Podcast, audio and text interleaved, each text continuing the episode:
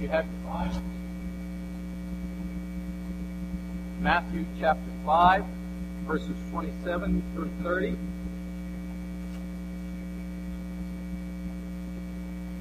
And if Mike, if you would lower the lights. And I'd like you to pay close attention, listen carefully to this conversation of several people as they reflect on their own sexuality. See if you've ever thought or heard any of these statements before.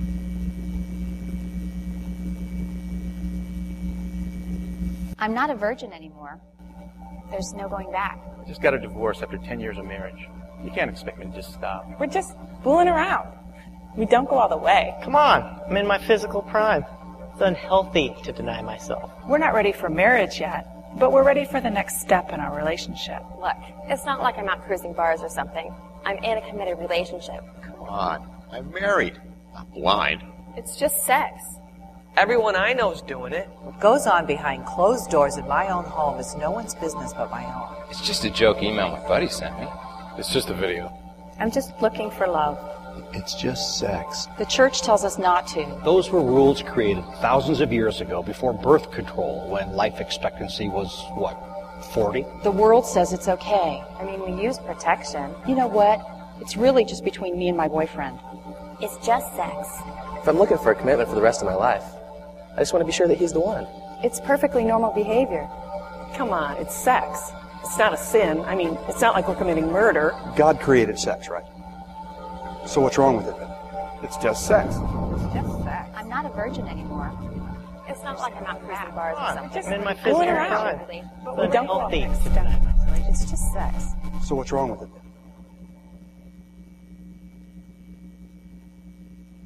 Now listen to the words of Jesus. You have heard that it was said, Do not commit adultery. But I tell you that anyone who looks at a woman lustfully has already committed adultery with her in his heart. If your right eye causes you to sin, gouge it out and throw it away. It is better for you to lose one part of your body than for your whole body to be thrown into hell. And if your right hand causes you to sin, cut it off and throw it away.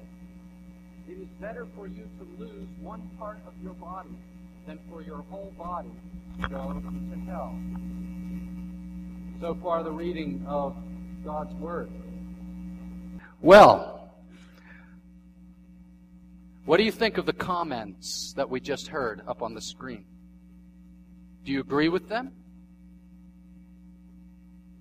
Do you agree with some of them? Have you said some of them?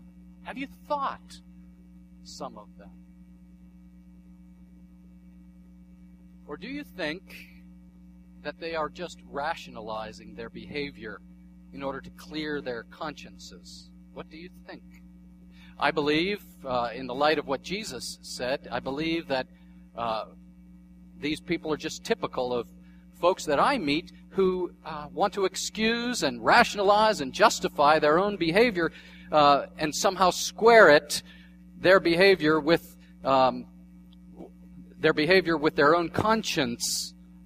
And that's what rationalization is. Let me define it for you. To rationalize is simply to square one's conscience by inventing reasons for someone's own conduct. And we all do it. You do it, and I do it. And children know how to do it. It is like the kid with his hand in the proverbial cookie jar. And mom said, I made these cookies, and they are delicious. And I made them for the whole family, and we're going to enjoy them after dinner together. And then she leaves the kitchen. And Junior says, I'm going to eat some now because I'm hungry. And I'm a part of this family. And I think her stipulations are unreasonable, especially the timing. This whole time delay stipulation is just not reasonable at all. Uh, why does it matter that you have to wait until after dinner to eat these cookies? And I'm not, I'm not hurting anybody. Nobody's a victim here. Does she really have the right to tell me what to do in my own kitchen?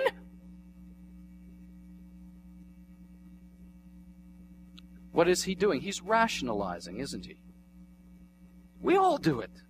And the Bible says in many places that we are often self deceived. And that's why we read phrases like was read in the earlier scripture and in also in 1 Corinthians chapter 6 verse 9, phrases like this, do not be deceived. Why do you think the Bible has to tell us do not be deceived? Because we are so willing to be deceived, so easily deceived. And it says, do not be deceived. Now listen to this list. Um, this is not my word, this is right from the Bible. Neither the sexually immoral, nor idolaters, nor adulterers, nor male prostitutes, nor homosexual offenders, and then the rest of the list, nor thieves, greedy, drunkards, slanderers, swindlers will inherit the kingdom of God. But I catch the phrase. Do not be deceived. And it seems like, at least at the beginning of that long list, sexual issues were very prevalent. And so we're going to talk about it now. If you're our guest today, we choose what to talk about as we move through the texts of the Bible. And we've been preaching through the Sermon on the Mount, and so we got to this text today. God providentially arranged for you to come here today and caused us to be moving through Matthew chapter 5. We got to this passage. I hope you're not uncomfortable. I hope you're not disappointed or offended. Uh, that's not our purpose today. But Jesus talks about it. The Apostle Paul talks about it. King Solomon talks a lot about it. And so we will too. We live in a day, don't we, that is more highly sexualized than ever before.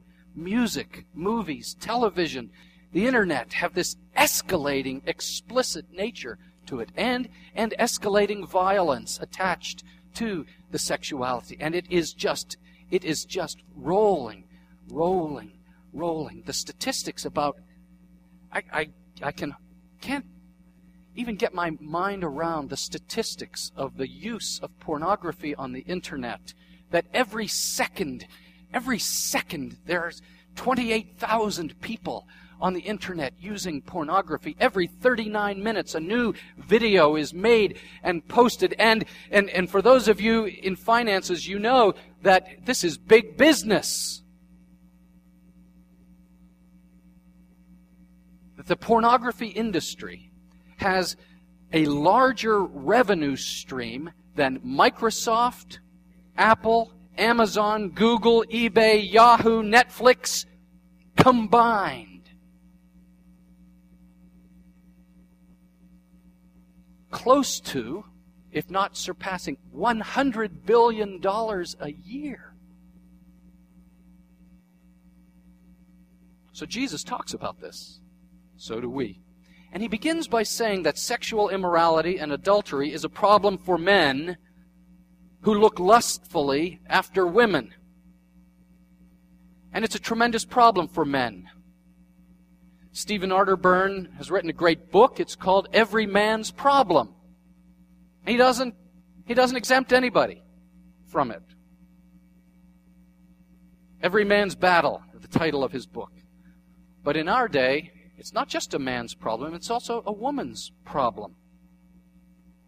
This explosion in 2012 of what now New York Times is writing about, Time Magazine is writing about, of what is called mommy porn. And the book Fifty Shades of Grey selling two million copies in one month.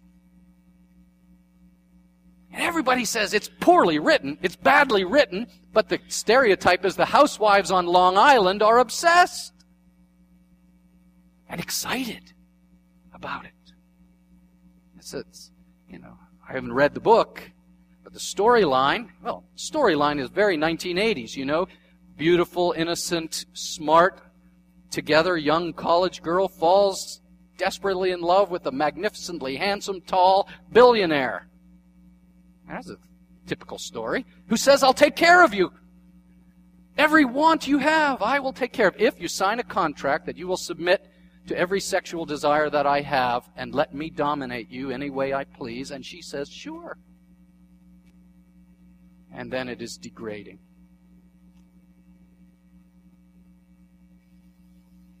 As a pastor, I've seen uh, a, large number of people confused about this subject. Confused, abused, wounded, broken, ignorant. Again, I'm not here to insult anyone, but I meet many people who are ignorant of the biblical guidelines. And they find themselves in this pain. They find themselves confused and hurting driven by a desire for pleasure or driven by a desire to be loved and then willing to engage the mind and the body in all sorts of sexual activity and it leads to the result of sexual brokenness.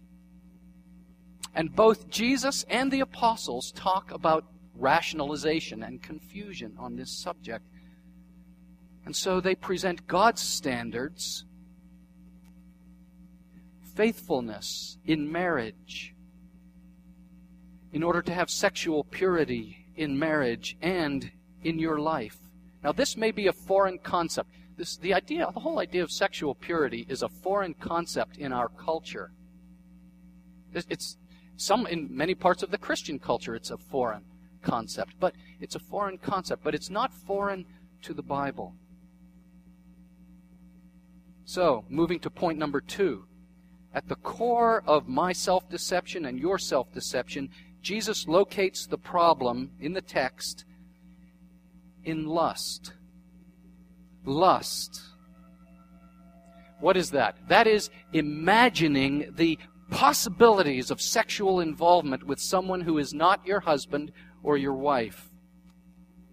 And Jesus teaches us that in our sinful world, our instincts are ruled more often by lust than by love. What is lust? Lust is going out to take and get from somebody else for me, for my pleasure. What is love? Love is just the opposite. Love is the giving, the giving of oneself totally and freely to bless another person. And so we read in verse 28, Jesus saying, But I tell you that anyone who looks at a woman lustfully has already committed adultery with her in his heart. Now, before I move on to point A under section 2, I just want you to, to, to, get a sense of the breadth and the depth of the sin that Jesus is talking about here.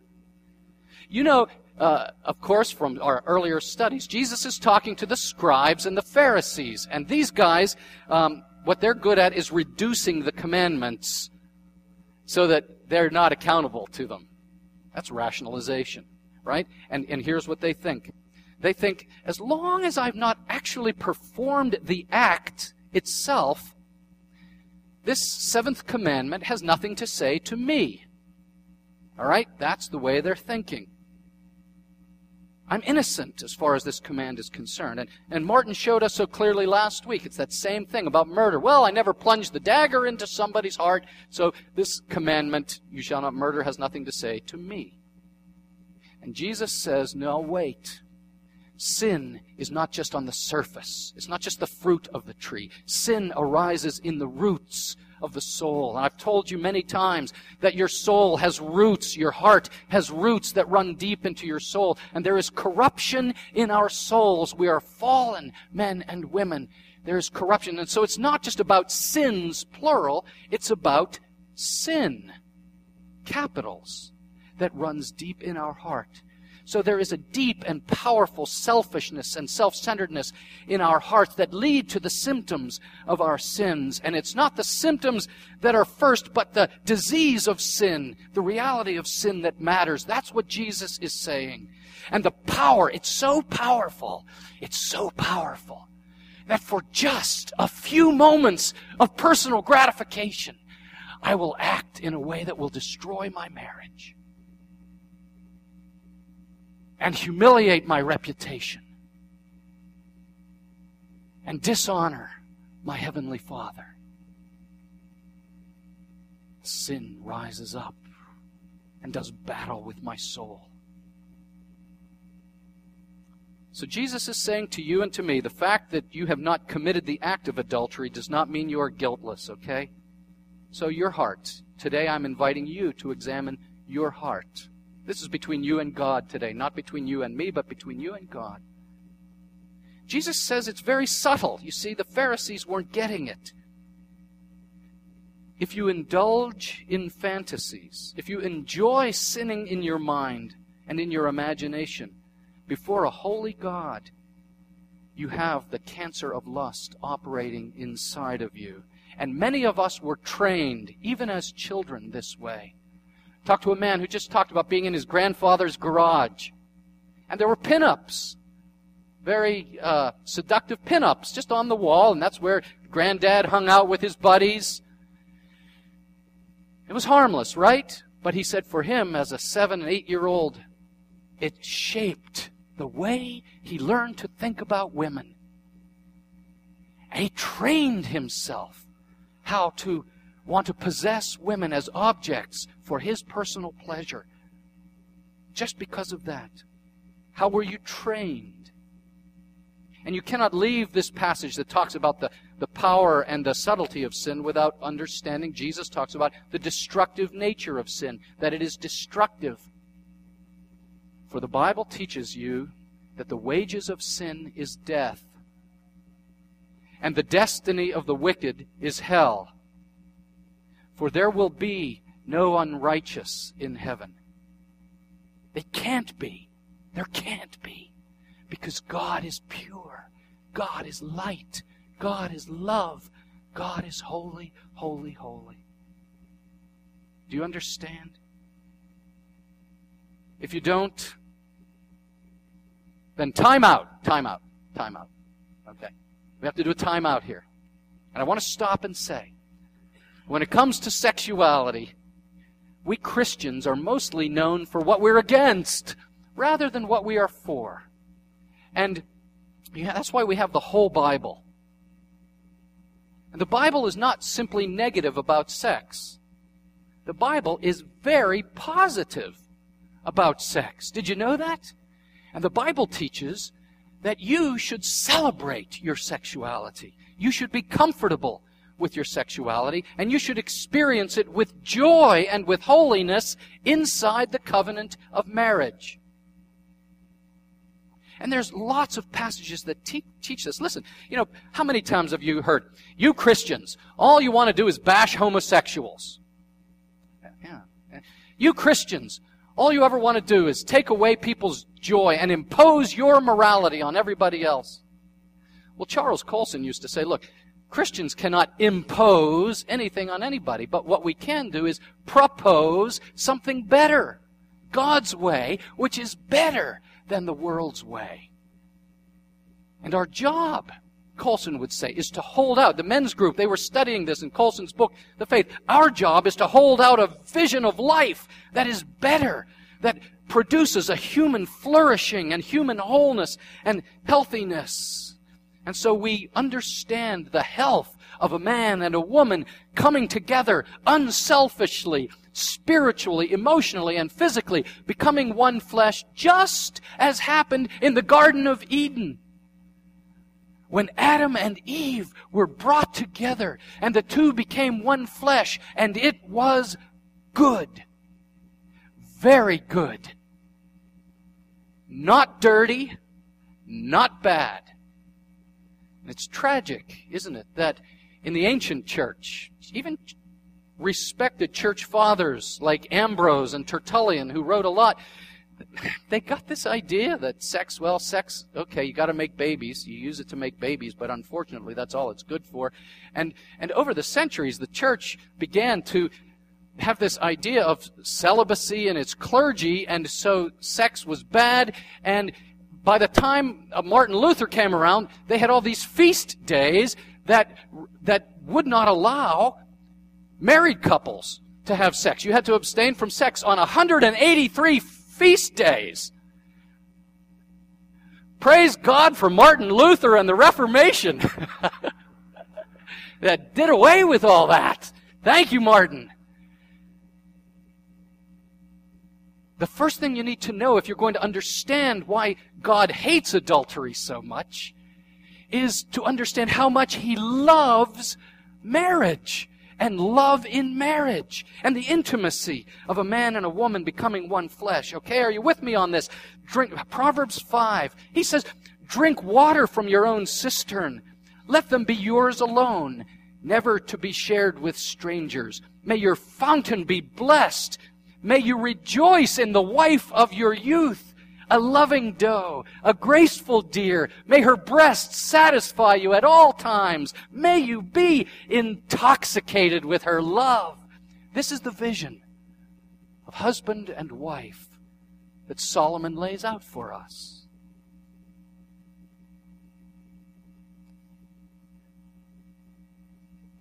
In your marriages, would you pray and would you ask God to give you a sexuality that you can celebrate that brings comfort, intimacy, pleasure, procreation, the desire for the control of temptation. Pray that it would be intoxicating, that it would be pleasurable, that it would be desirable, that it would be powerful, that it would be unifying. Because that's God's intention. Now. Here's why we've taken time on how good sex in marriage is. Because you'll never understand that adultery is treason to the family and to the spouse, and that God hates it unless you understand how much God wants husbands and wives to nurture their love for each other. And Tim Keller, in his inimitable way, he, he puts it like this, like this. Listen. He says, Why is adultery in all its forms forbidden? Not because sex is bad, but because it is designed to be such a powerful force for good. Sex is like superglue.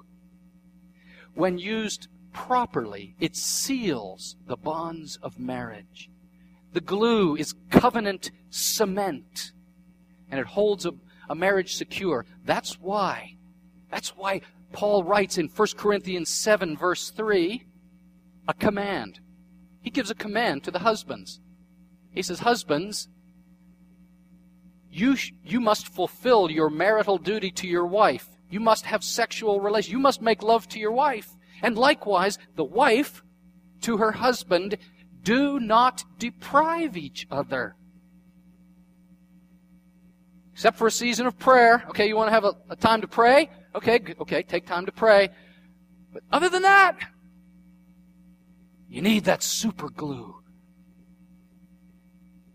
And when you use it at the wrong time, in the wrong place, in the wrong way, it creates an awful mess. If you ever used epoxy glue, you know you, you can really make a mess with it. So, this is why adultery is forbidden. It's because Sex is a great force for good when it's used to join one man, one woman together for life. And so we refrain from adultery, Jesus says, and from all forms of sexual immorality, stemming out of Exodus 20:14, the seventh commandment, you shall not commit adultery, and all sexual moralities flow from that. In our premarital counseling, and one of the great joys I have as a pastor is to do premarital counseling. If you want to get married, come to your pastor. Let's talk about the issues of marriage and let's learn the Bible together about them. One of the things we teach is that sex in marriage is a drama between two people saying, I'm giving myself completely to you, for you, permanently, to, to give myself to you in a way that is, uh, that we are naked and unashamed. And, and if you say, by the way, the back door is open, and I can go out as soon as I get tired of you. You're lying. It's a lie to say I'm giving myself completely to you when you say, but I can still run out the back door when I feel like it. No. Proverbs 6, 32 and 33. A man who commits adultery lacks judgment. Whoever does so destroys himself. Blows and disgrace are his lot. His shame will never be wiped away. And Jesus takes adultery to the deeper level. He says it's a matter of lust in your heart. I've, I, you know, you watch TV and you hear this unfortunate phrase. He's a man and he wants a woman. No, he doesn't. He wants a thrill. And the woman is just the commodity that he will use to get the thrill. And you'll, you'll know that because of how he relates to her afterwards. And he's on his merry way. Love him and leave him. That's the, the way of the culture. But will he be satisfied? And now here's the question for me and for you. If you struggle with lust, will your lust ever be satisfied? What do you think? Steve Gallagher writes in his book, At the Altar of Sexual Idolatry, he says, Lust is demanding and never satisfied. The more one feeds the beast, the more ravenous it becomes. Giving into lust, see, this is Proverbs 6 25. Giving into lust is like playing with fire. Can a man scoop fire onto his lap and not be burned? This fire, this fire that you scoop into your lap, is it really dangerous? It just begins with the eyes. It just begins with the glance of the eyes. And then the second look.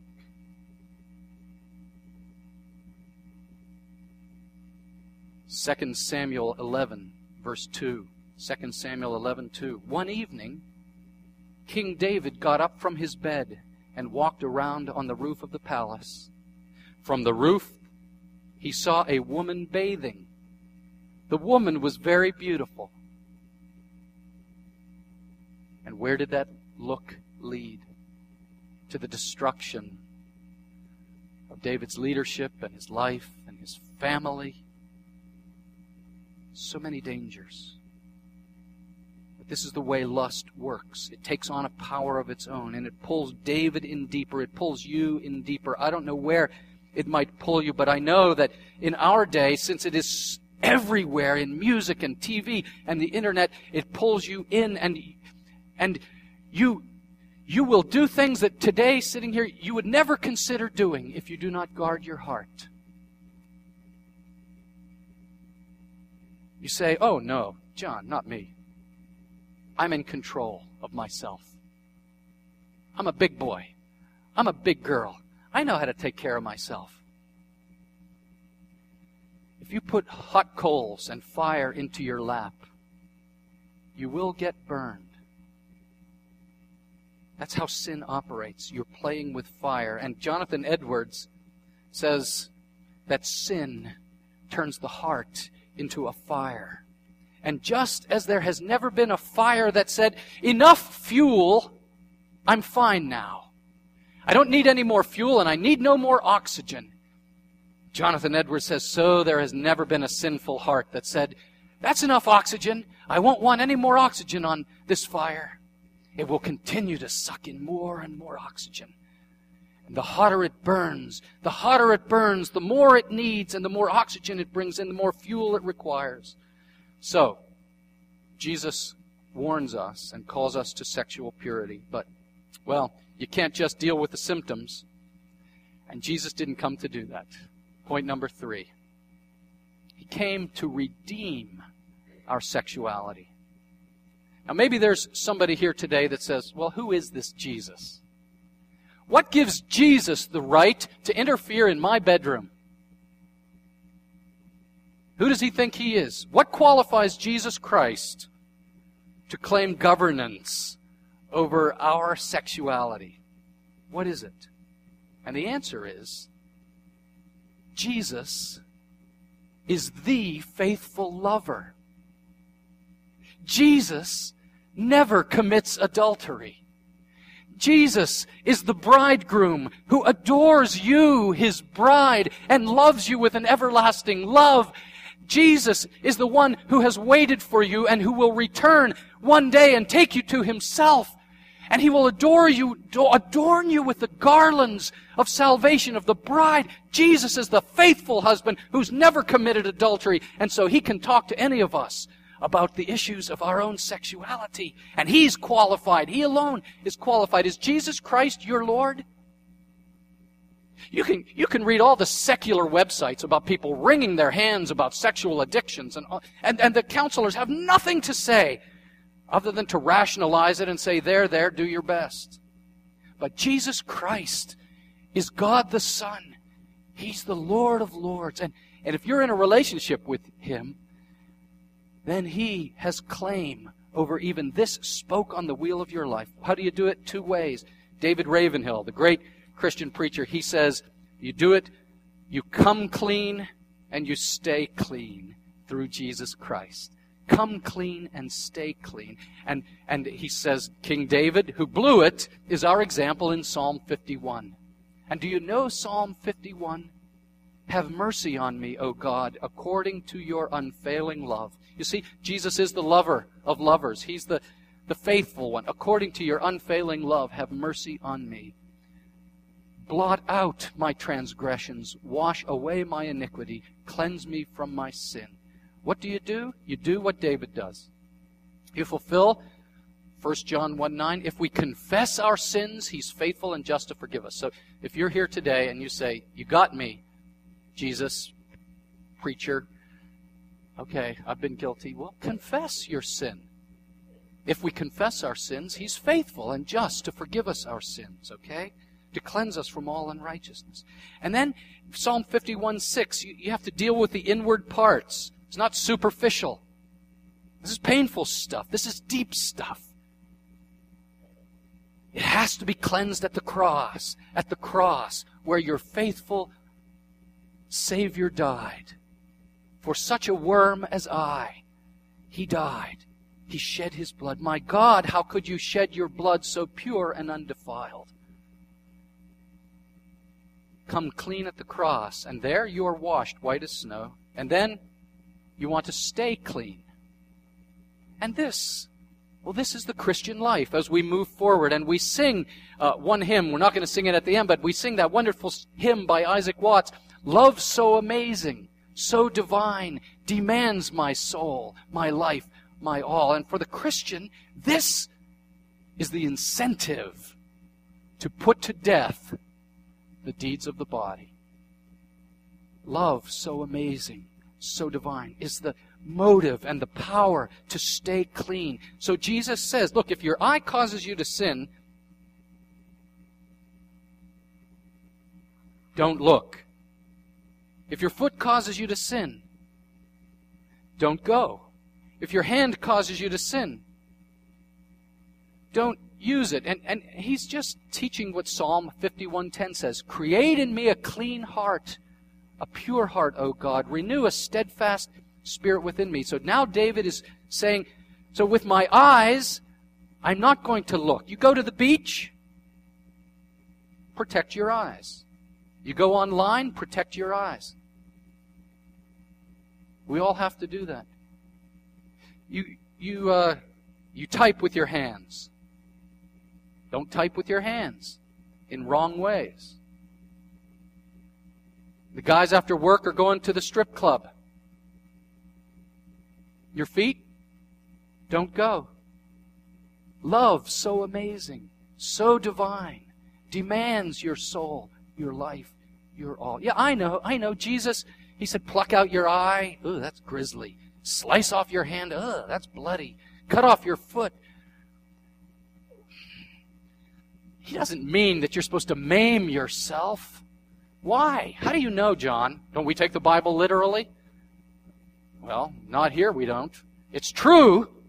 You don't take it literally, uh, you take it properly. It speaks with authority right here. And Jesus is not talking about self maiming. Don't maim yourself. If you cut out your right eye, you still got your left eye. You cut off your right hand, you still got your left hand. You can type with your left hand. You cut off your right foot, you still got your left foot. You can hop. He's not talking about self maiming, he's talking about self mortification. Mortification, an important term to understand. Mort means death. John Stott said, This is the path to holiness. Mortification, taking up the cross. And to follow Christ means to reject sinful practices so resolutely that we die to them or put them to death. Men, Paul writes to Timothy. Young men, Paul writes to Timothy, a young man, and he says this Treat older women as mothers and younger women as sisters with absolute purity. I take this very seriously. I'm, we are friends with the sisters in the church. That's fine. Treat them as sisters. They're sisters. Treat them as sisters with absolute purity. Men, we need to talk about this. Saturday night, we can talk about this at the men's uh, barbecue. But we need to we need to hold each other accountable. We need to walk together. Women, you need to hold each other accountable. You need not to join the Housewives of Long Island gossip club. You need to be accountable in how you relate. And I know it's just been 30 minutes and I'm only getting started, but all these great books written. There's Every Man's Battle by Stephen Arterburn. I'll have it up front for you to look at. Real Sex by Lauren Winner. The Truth, The Naked Truth About Chastity. Very well written. At the Altar of Sexual Idolatry by Steve Gallagher. How to deal with the flames inside your loins, he says. And then Eros Defiled. When I was a young Christian, this book helped me enormously, written by a Christian psychiatrist named John White. Eros Defiled, the Christian and Sexual Sin. We have um, uh, Passion and Purity by Elisabeth Elliot, written to young women, uh, a remarkable book. For our teenagers, we have uh, we've, we've used this. Sex has a price tag uh, by Pam Stenzel, and every young man's battle that are in the curriculum for our youth group and for our teenagers. Jesus didn't say these things to drive you away. He just says, Come clean and stay clean. Husbands, love your wives, delight in them. Wives, delight in your husbands. And and for any sinner, it's never too late for a sinner to repent. The worst thing you can do is say, Well, I'm going to put it off until I'm a little more comfortable. No. Today, today, right now, we bow our heads. Let's close our eyes. Let's bow our heads. Let's come to the Lord. Let's uh, invite Him to do business. And then let His grace minister to each one of us. Let's bow our heads and pray.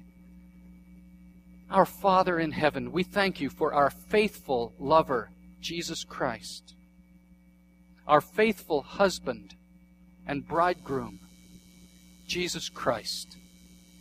We thank you that He has loved us with an unfailing love. And out of that love, Lord Jesus Christ, you have the right to the ownership of our sexuality. Some of us are bruised. Some of us are abused. Some of us are confused.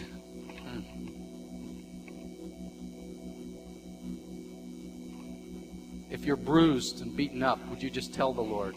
If you're confused, if you've been abused or abused someone else, tell Him.